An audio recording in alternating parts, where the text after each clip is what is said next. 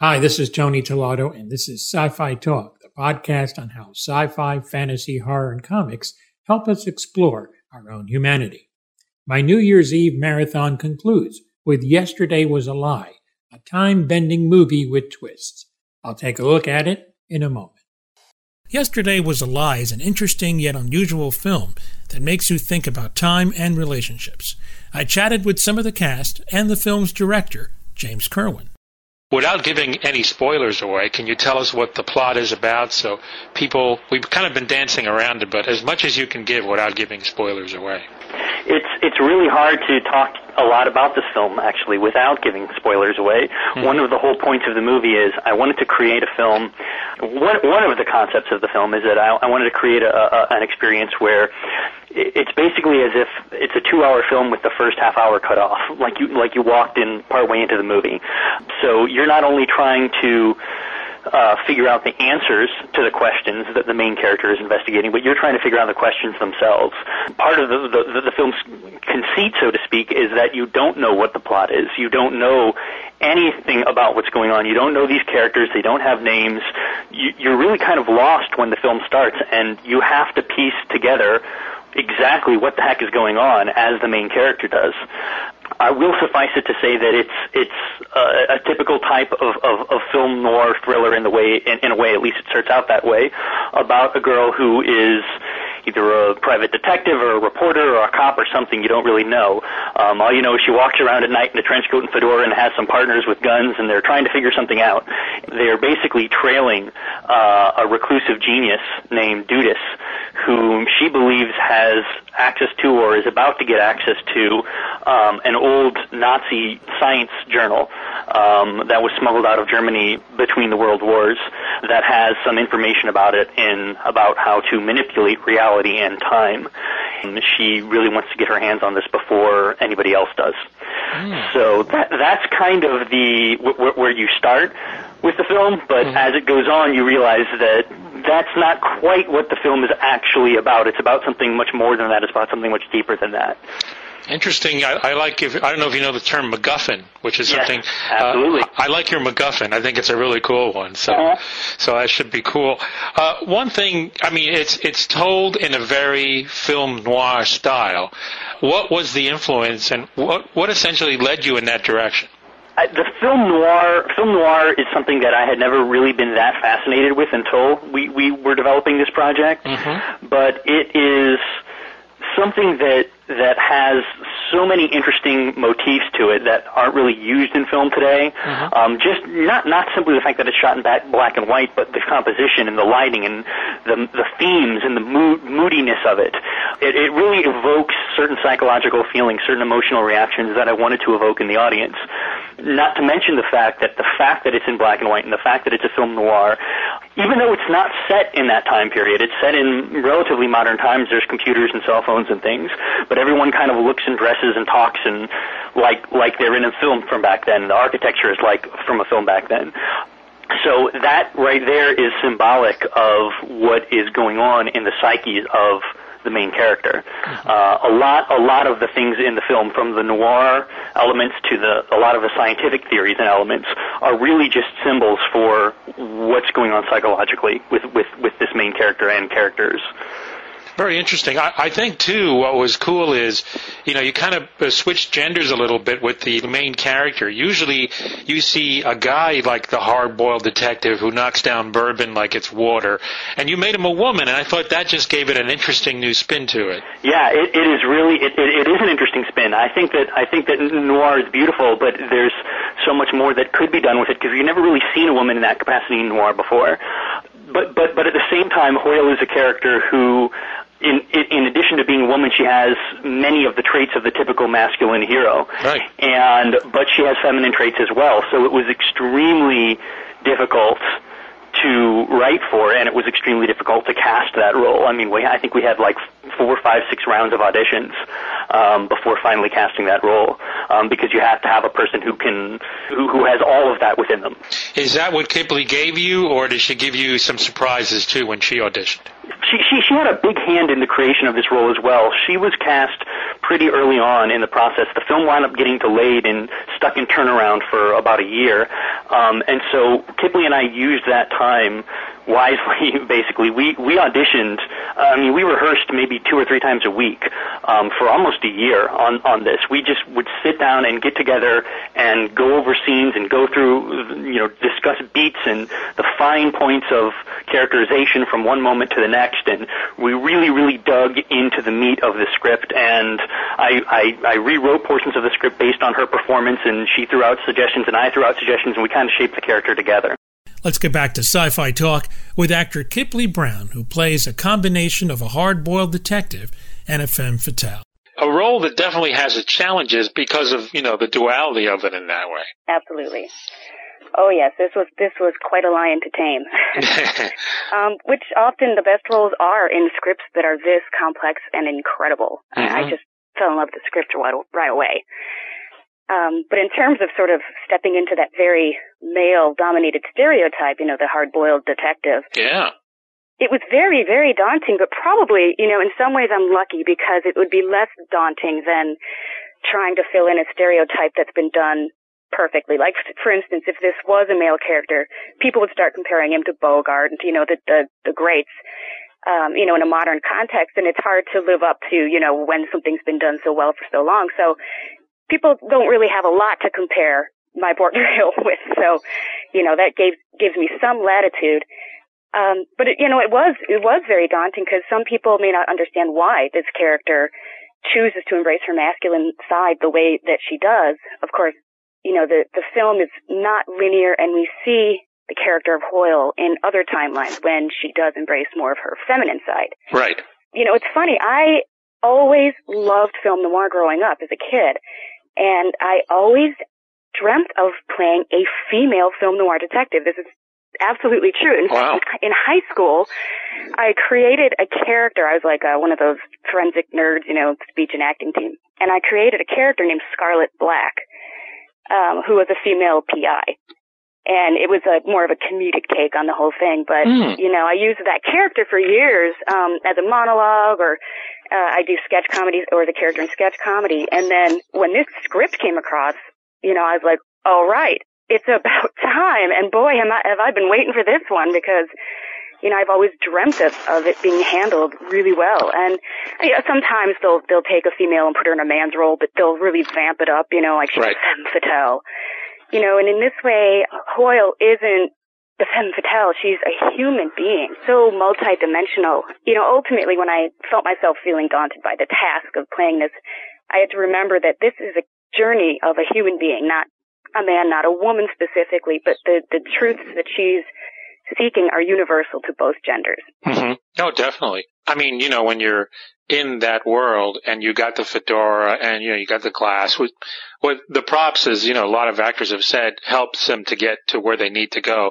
Was that did you find her uh you know that way? Or did I know you had a lot of rehearsal. Yeah. was uh was or was she found in the rehearsal process? A little bit of both. Mm-hmm. because we did have so much rehearsal that and and for a project like this um I had to read the script multiple times just to understand exactly what was going on. And I'm not trying to say the film will confuse you necessarily, but there's a lot going on. It's one of those things that when you read the script, you can read it again and find something new each time you do. And I wanted to do it justice and, and really embrace all the aspects. I mean, I had to do a lot of research to, to play Hoyle into things that I would never have normally maybe studied, things like alchemy and metaphysics and questions better left for physicists and philosophers that are posed throughout the movie. Mm-hmm. And a lot of them are sort of ephemeral qualities that it's hard to nail down into a solid character. Hoyle is also looking for these answers, so I embrace the fact that we're both very confused and we're trying to seek the truth. And the, the props, you know, like I grew very attached to my prop gun. I was like doing all the little tricks, you know, trying to, to flip the cartridge back in without using my fingers, you know, the little like click flip. Oh yeah. Proud of myself. I actually did it in the film, but that take didn't work, so it got cut. Oh well. It was pretty cool. Maybe it's on the DVD. You never know. Eventually. I hope so, because I, you know, I, it's all in the wrist. Yeah, yeah, I would think so. but uh, yeah, the costuming absolutely. You know, it's it's icing on the cake. You, you form the personality of this person that you that you're going to inhabit, and then when you wear their clothes, it's just it sort of is the the button on it, you know, Mm-hmm. the period on the end of that sentence of you know finding out who they are, and it it was you know it was cool, you know, walking around in at fedora, and it's not a very intellectual take on it, but it you know it was fun. It was really fun being able to dress like that. You know, the props at times were difficult. Like I, I remember one scene, and this isn't gi- giving anything away, but Okay. I have to juggle a flask, a watch, and a cup of coffee. In about a 10 second period, I deal with them all with one hand. Well, hey. uh, you know, they're, I'm just sort of using one, putting one down, putting one back in the pocket, drinking out of that, you know, and trying to look like I'm not freaking out trying to get it right. You know, trying to look like I'm not concentrating more on the use of the props than I am on the scene. But we, we, we tackled that one. How many takes did it take to get it right? Well, you know, because this is a, a independent film, we didn't have a huge budget. right, and right. we didn't have the you know luxury of numerous takes so it, it we did three or four takes that that were definitely usable but i believe the last one i just sort of whipped each thing in and out you know without it getting caught in the jacket i think it just i finally nailed it at the end Hey, that's good. Only four takes. I'm impressed. I think it'd take me like a hundred to do all that. i had to practice that I'm sure you did, yeah. There is more on Yesterday Was a Lie in just a moment. Let's get back to Yesterday Was a Lie. Chase Masterson plays Singer, a character that may transcend our own reality. Singer is actually a really pure being coming from a place of just incredible love and acceptance. Um, her her sole purpose is to be there for Hoyle in a way that Hoyle um, can't be for herself. In a way that Hoyle, you know, would would love to have the kind of wisdom and insight um, and purity of, of of understanding that Singer has, but she just doesn't. So Singer comes out of the blue to to teach Hoyle and to let her Mhm. know um, things that she's searching for. Wow, it's very interesting. I mean, Yeah. the, the whole movie just sounds like it's its own animal. You really can't pigeonhole it into anything. Uh, I've kind of come up with sci-fi noir.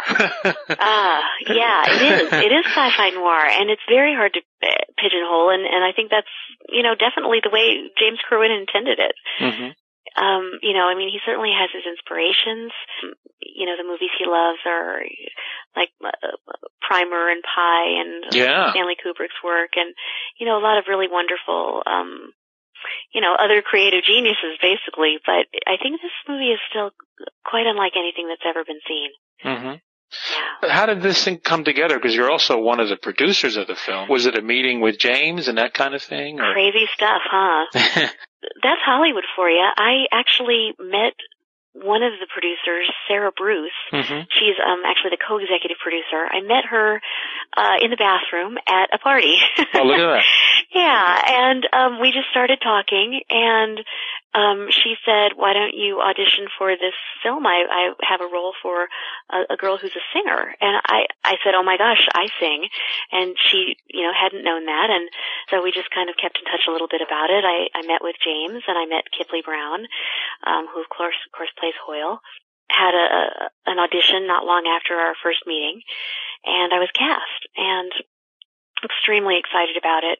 And we were in the rehearsal process, which was going to be about a two month, month and a half or two month process. The producers fell out, which in Hollywood East means they decided not to do the film. Mm. Um, it happened because they wanted more money for themselves and they didn't feel that we could do this film on the budget that it had and they just, you know, quit basically. And so we, you know, had a powwow and thought, oh no, you know, the show must go on. How do we do it? And I went away and started thinking, well, you know, maybe I can do this. And so I went back to James and I said, look, I, I'd like to give this a shot for you because you deserve this film to be made. It's just an amazing piece of work and you're an amazing talent. And I know from being in Hollywood that it's hard to get anywhere unless you have people behind you. You're only as strong as your team. Yeah. So I just basically stepped in and I said, okay, well, I'll do it. And I didn't know if I could, but I gave it my my best shot. And um, and as it turns out, yes, I'm I'm the producer. so it was pretty wild wearing both hats, Mhm. um, especially because singer was a very demanding role. Um, I sing four songs in the film and had to really, you know, smack myself into great shape and, you know, all the while being on the phone gathering, you know, basically all of the elements that were needed f- for the film. Um, Mhm. it, it was it was it was pretty rough, but um, we do have an amazing team of of designers. Um, uh, Jill Kerwin's production design is exquisite, and our uh, DP Jason Cochard was uh, just phenomenal. We we found him as a, a relative newcomer, and I think he's going to really go places. Kristopher Carter, who uh, has won two Emmys for his composing, has done our music, and um, he's a, a, an extremely fine talent and Brianna Califf doing the makeup, which of course was not easy in, in terms of the, the noir, um, black and white. So all of this combined with James Kerwin's amazing vision and uh, his script is just simply one of the best I've ever read. And I mean, I could go on and on, but he's Yeah. he's truly um, truly a, a, a director to watch. Back on Sci Fi Talk with actor John Newton, talking about the film Yesterday Was a Lie and his character, the intriguing Dudas.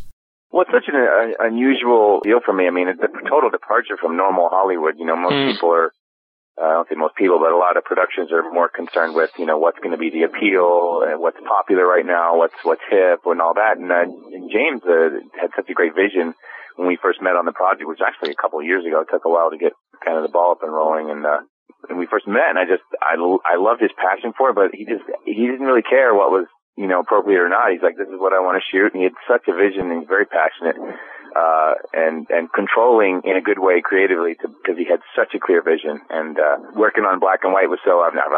Um, I think they what they actually did was they shot in color and then they desaturate or, you know, do whatever they do, um, days with video. You know, in the old days, video was like a, a taboo, you know, like, uh, no real, uh, real director or DP will shoot on video. Nowadays, it's, it's getting to be the norm Yes, it is. uh, technology's kind of uh, stepped up and various plugins to to make the video look like film and, and 24p and not interlaced and all that. But uh, it was great working on the project. I have to say the script was really good, um, and uh, and if it was bad, I wouldn't I wouldn't mention it. But it really was good. It was really tight. James has really worked hard on it, and and he really under, understands characters and everything because being the writer and the director, and also knowing a lot about the genre, which is you know in and of itself a whole you know we could talk about for quite a while. Uh, Sure. it was awe inspiring, you know, just because he really knows what he wants, you know, and you you got to give it to him, and if you don't, he'll he'll be there till you get it. So now I did I did see like some stills from the website of yesterday as a, was a lie.com and there's a great shot of you I guess you're at a nightclub and you're in like this white like suit or tux man that must have been cool to wear something like that you know uh, it was like Superfly meets uh, no uh, meets Car Wash. No, but the, the the cool thing about it is shooting black and white is you got to realize what should what shoots well, like how do how do things look uh, in black and white. You Right. can't wear a white suit, you know, it's just too hot. It, it just doesn't work. So the suit, I believe my shirt was pink and my suit was like this cream color, and I'm like, you know, wherever we're shooting, I'm sure people are thinking, oh my god, what a low budget POS. And I'm, and I, you know, it just because it's, that's what looked great on black and white. They did a lot of tests with, uh, you know, different types of material and, uh, colors and hair and makeup because, you know, normal makeup looks quite, you know, frankly looks pretty bad in black and white. You know, you have to find makeup that'll warm you and, and not make you look like you're wearing paste and, I actually wear hardly any makeup because it was perfect for the character. It's kind of going off on a dementia slash, you know, you don't know who's who's a figment of whose imagination in the film, and I don't want to give anything away. But yeah so yeah, so it was interesting wearing the white suit, but it wasn't a white suit. So I didn't feel like, oh, wow, I'm, I'm wearing this cool white suit. It was like, it's got a blue light going somewhere. I'm gonna run over and buy a suit. That's that's what it felt like. now your character uh as I understand it he's um kind of a reclusive scientist is that right He is a conglomeration of an ethnobotanist, a scientist, a psychologist. I mean, we don't really know what he is. We know he's he's he's definitely a philosopher, and we know he's he's impassioned in his search for um this grail, uh, as, as you might call it. It's it's more like a he's found this key, you know, to be able to go move through time and repair something that, as the story unfolds, we realize what it is. It's a Hmm. relationship oh wow it's hard to it's hard to say too much about it without giving giving it away Hmm. because you, you know it's it's one of those things like the sixth sense where you don't realize what's going on until the end of the movie. At least I didn't. Hmm. Uh, people tell me, "Oh, I knew all along that Bruce Willis was dead." I, I don't believe him. Anybody who says that to me, I don't believe him. They they did such a Shyamalan did such a good job with that That's right. That's right. film. I love that film. But anyway, but Yeah. he's, he's an archaeologist, but more of an urban archaeologist, and he's totally fascinated with this uh, this Nazi slash kind of German Nietzsche kind of text that he finds that, that gives him some keys into moving through time and stuff. And and we it, it touches on a lot of different concepts, a lot of you know what it's, it seems very intellectual, but it's actually not. It's very simple, kind of. um it's a heart story, but it, it seems like it's a very mental story, but it's not. I think it would appeal to a wide, a wide uh, base. The film has a solid supporting cast like actor Nathan Mobley. He described his role to me. His job is a little lab assistant. He's working in this uh, lab where they're doing some.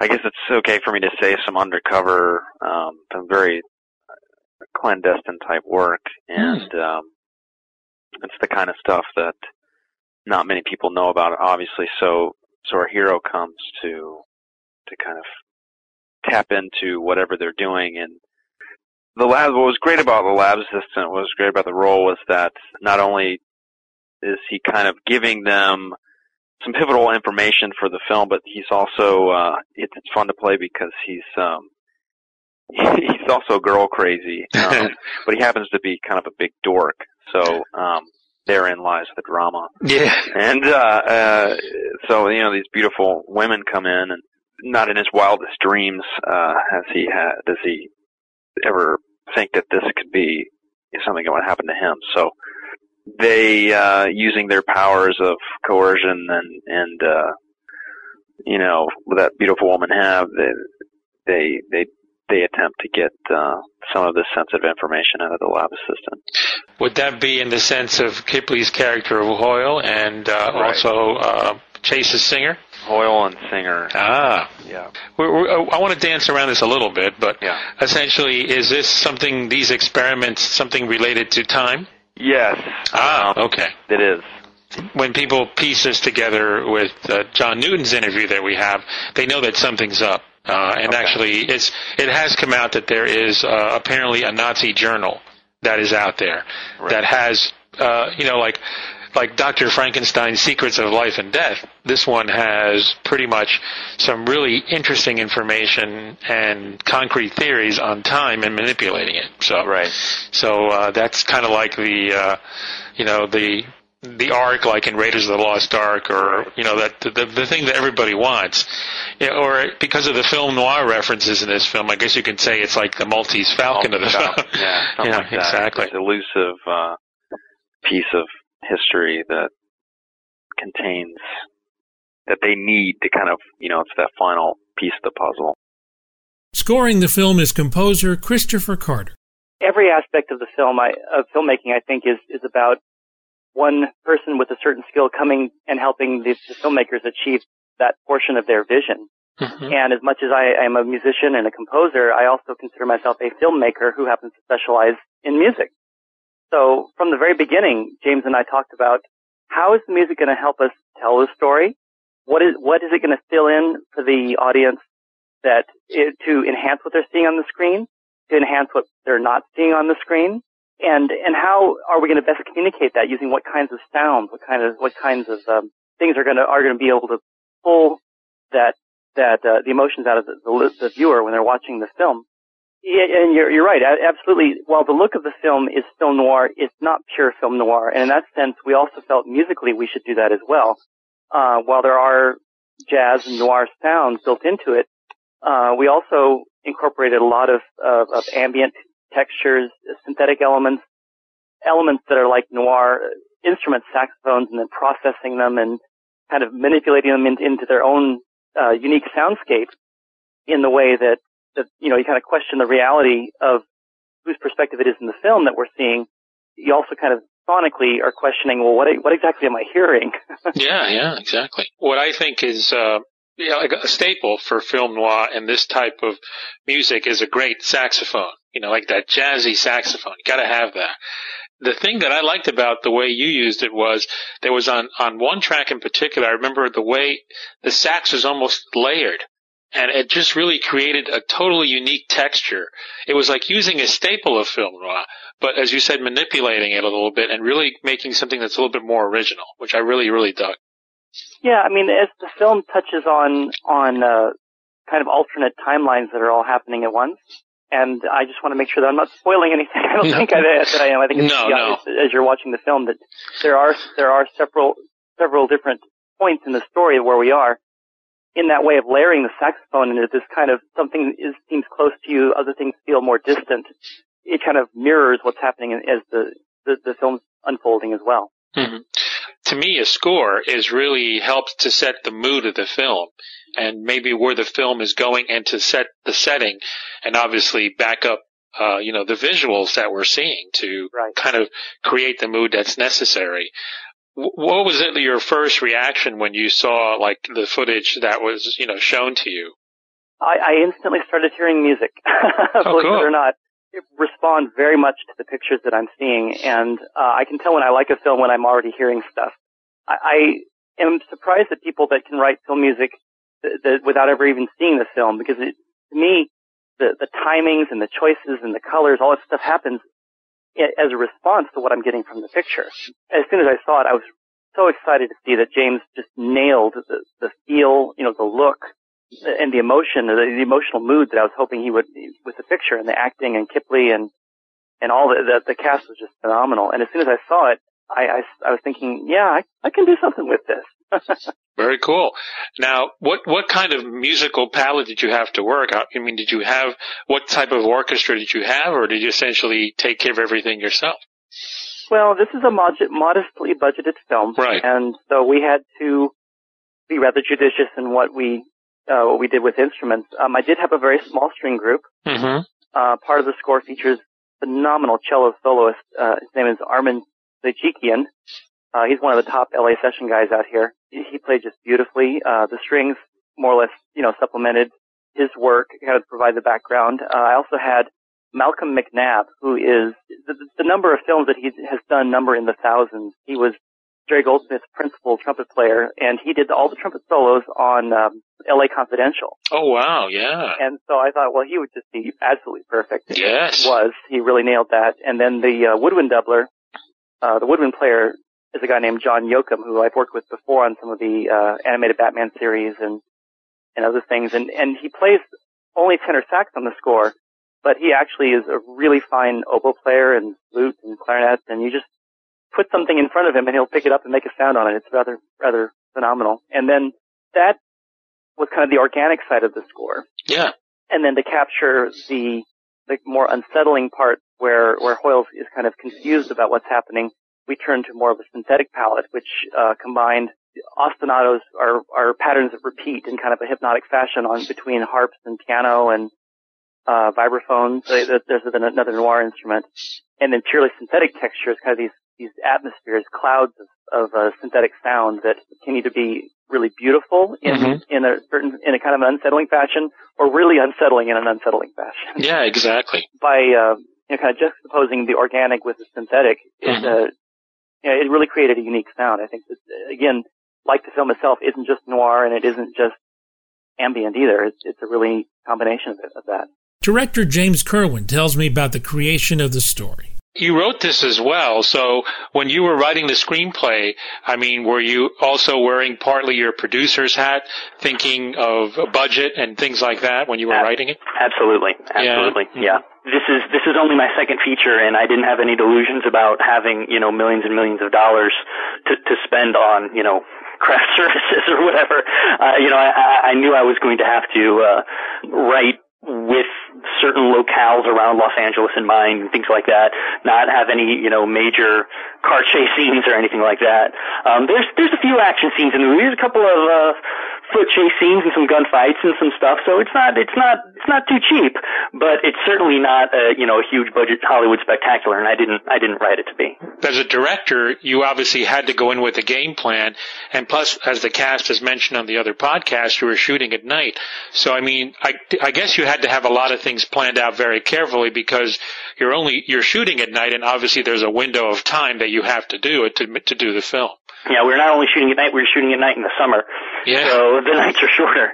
Uh, so yes, literally every shot of this film was storyboarded.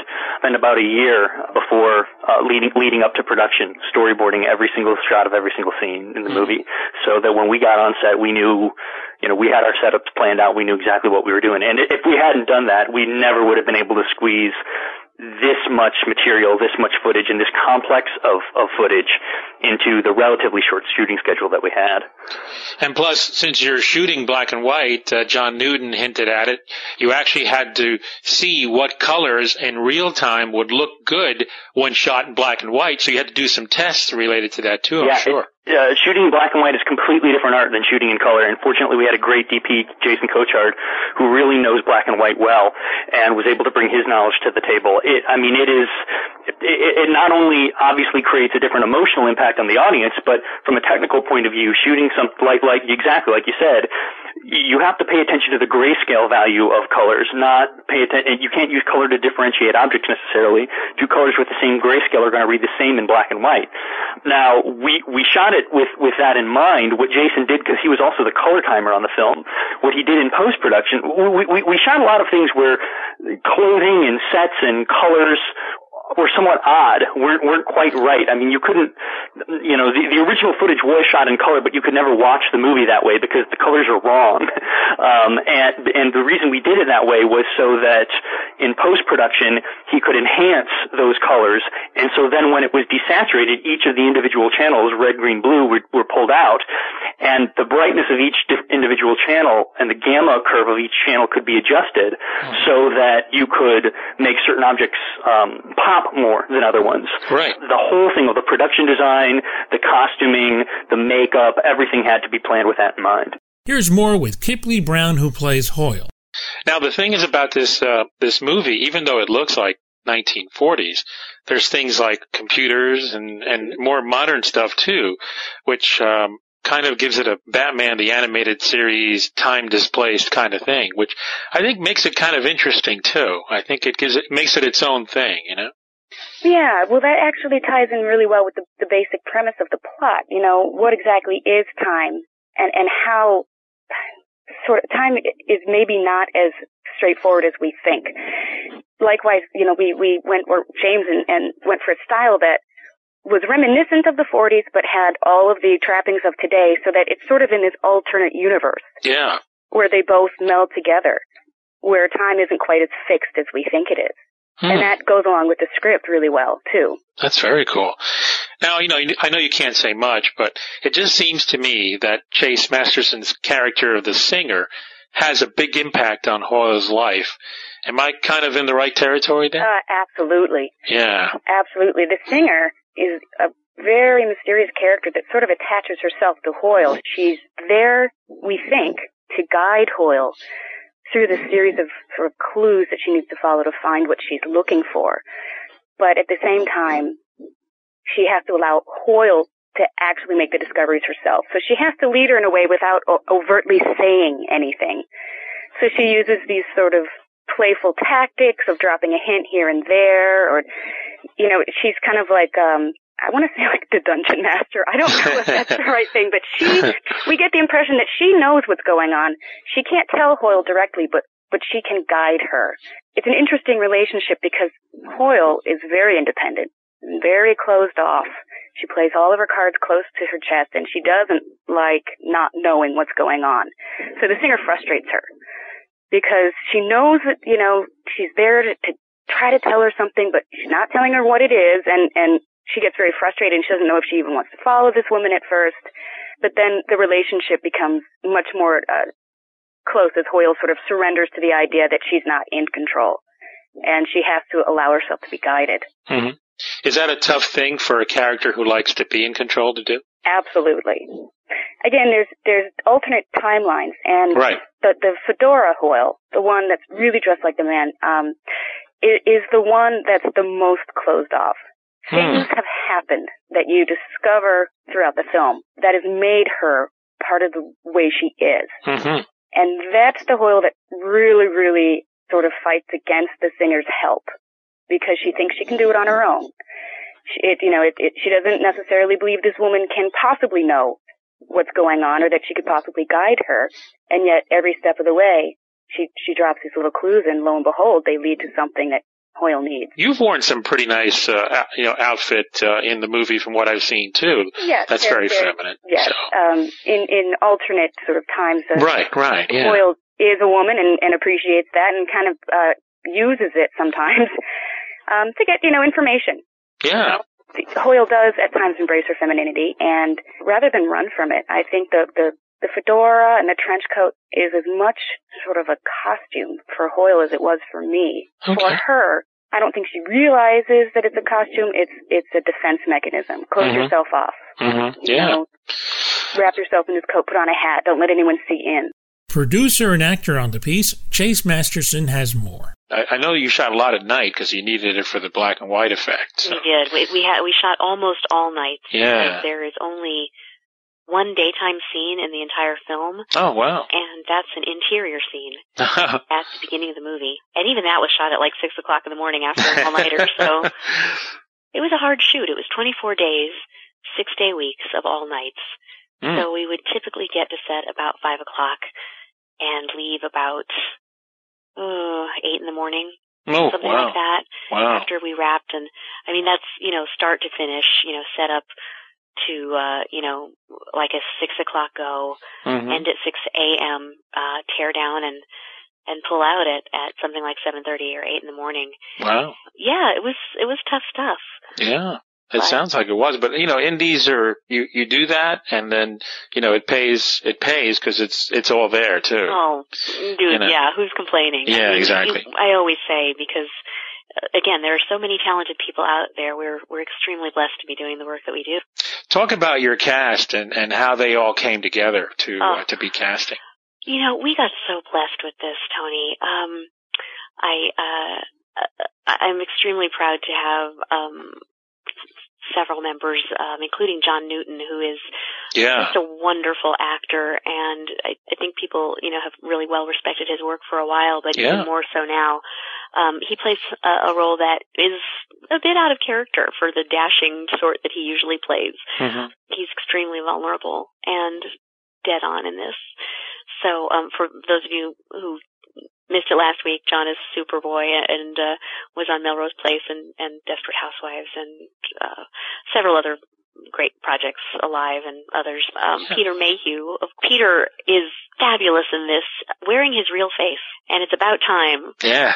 and he he just has such a wonderful face and he's just so expressive i mean you can watch that man's eyes Mhm. forever Mhm. and um just you know his heart just comes pouring out his face and it exu- exudes so beautifully and i'm really proud to have him in this Mhm. he plays a role that's interesting and in a sense you, you'll you'll be the judge of this but it's, it's i i don't want to say too much okay. Okay. he plays a, a similar role to mine. Part of the reason that I say that is all of the cast members, except for Hoyle and Dudas, don't have names. We, Yes. we don't we don't have actual Yes. character names. Mhm. So that's why I keep referring to myself as singer. Peter has a similar role. Um, Megan Henning, Mhm. who uh, was on uh, Seventh Heaven and is uh, has also a, a lovely resume to boot. Um, plays a, a small role in this. Wonderful new actor named Nathan Mobley, who you can see in a film called The Other Side. Mm. Uh, has a, a fun role and Oh, good. he's quite wonderful in it. So we've we've just got a stellar cast. We got so blessed, and a lot of people are asking, well, you know, because of uh, several of our having a solid science fiction background, is Right. that a purposeful act? And no, it wasn't. I I know, you know, having spoken with James and having been in on some of the casting, that we were um just really casting the right actors for the role. Yeah. And I mean, James was casting the right actors for the role, and you'll be the judge of that. But I think you'll see it's Did that take a while to do the casting, or did everything come together quickly? well. I was actually one of the last members to be cast. Oh, okay. Kipleigh and John and Mik Scriba, who's also another wonderful actor. mm-hmm. Um, very recognizable face. You can see him in a lot of stuff. He and uh, a couple of the other actors, Nathan, uh, Warren Davis is also another wonderful Mhm. actor. Yeah. I keep raving about our actors, don't I? Well, hey, that's what that's what a producer should be doing. Thank you. Well, but it is a good cast, so I mean, I can Yeah. understand why you are raving. So that's it's a Well, It's definitely yeah, a good point. They they all came in um, before me. Yeah. Yeah, and then um, I had a hand in, in getting us Peter and um, you know another couple of the couple of the actors. So very cool. And finally, James Kerwin tells me about the production. How did you shoot in high def, or how did you? What did you shoot in? Yeah, we were uh, Cool. the recipient of the Panavision New Filmmakers Grant. They provided us with the Sony 9, the Panavized Sony 900 camera, which was the camera that was developed for George Lucas uh, when he shot Attack of the Clones. Nice. Um, it's the camera that Rodriguez uses on most of his films, and it's a really, really fine tool. I had never shot digitally before, and I was a little wary of it because I was kind of a film hmm snob. But uh, once I saw what what could be done with it, and particularly Sin City, the way this camera shoots and can be desaturated into black and white, and just get gorgeous images, I was I was sold. They they use the same thing on Sin City as well. I, I, I believe that was the camera he used. Wow, that's Mhm. great. I mean, at first, was there a little hesitation, especially knowing you're going to eventually put everything in black and white? That will this work? Will it won't work? Or, or did you kind of have an idea, just saw enough tests to realize you were going to be okay?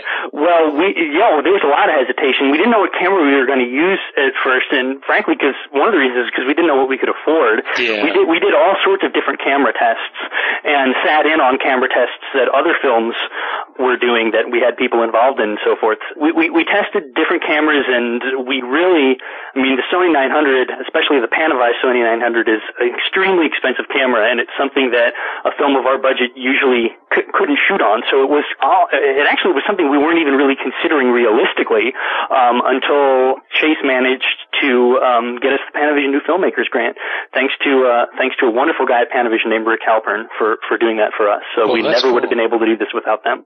Well, that's great. That's Yeah. great to be able to literally have something that state of the art is awesome. Exactly. I'm very grateful for it. Now, your production designer was that your sister, Jill Kerwin? My production designer was my sister. Yeah. I have a sister and I have brothers too. So does that help with like having the shorthand with her where you don't have to explain as much because she knows what you like and don't like? You know what? It, it it can be a double edged sword. It helps Mhm. sometimes, and, and and at other times, it's you you get into sibling arguments. You know, um, it, but but ultimately having that person there who you you ultimately know, despite the fact that you're going to butt heads sometimes, th- th- that's a person who you know has got your back, Mhm. and that was very very reassuring to me. Yeah. Did you have more interior or exteriors uh, in- in the film? You know, that's a good question. I guess there's more interiors. Mm-hmm. but it's fairly evenly balanced. I mean, there's a fair amount of exteriors as well.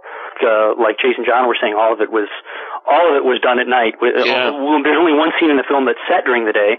There's a couple other scenes that were interiors with no windows that we were able to shoot during the day. But w- with the exception of maybe two, three days, Mhm. everything else was shot at night. The film is all shot. And then your post starts, and uh, how long was your post? And and obviously you uh, you you had an idea of what you had already, and then you just went in there pretty much to cut to what you what your vision was. Right. Post um, lasted just under a year.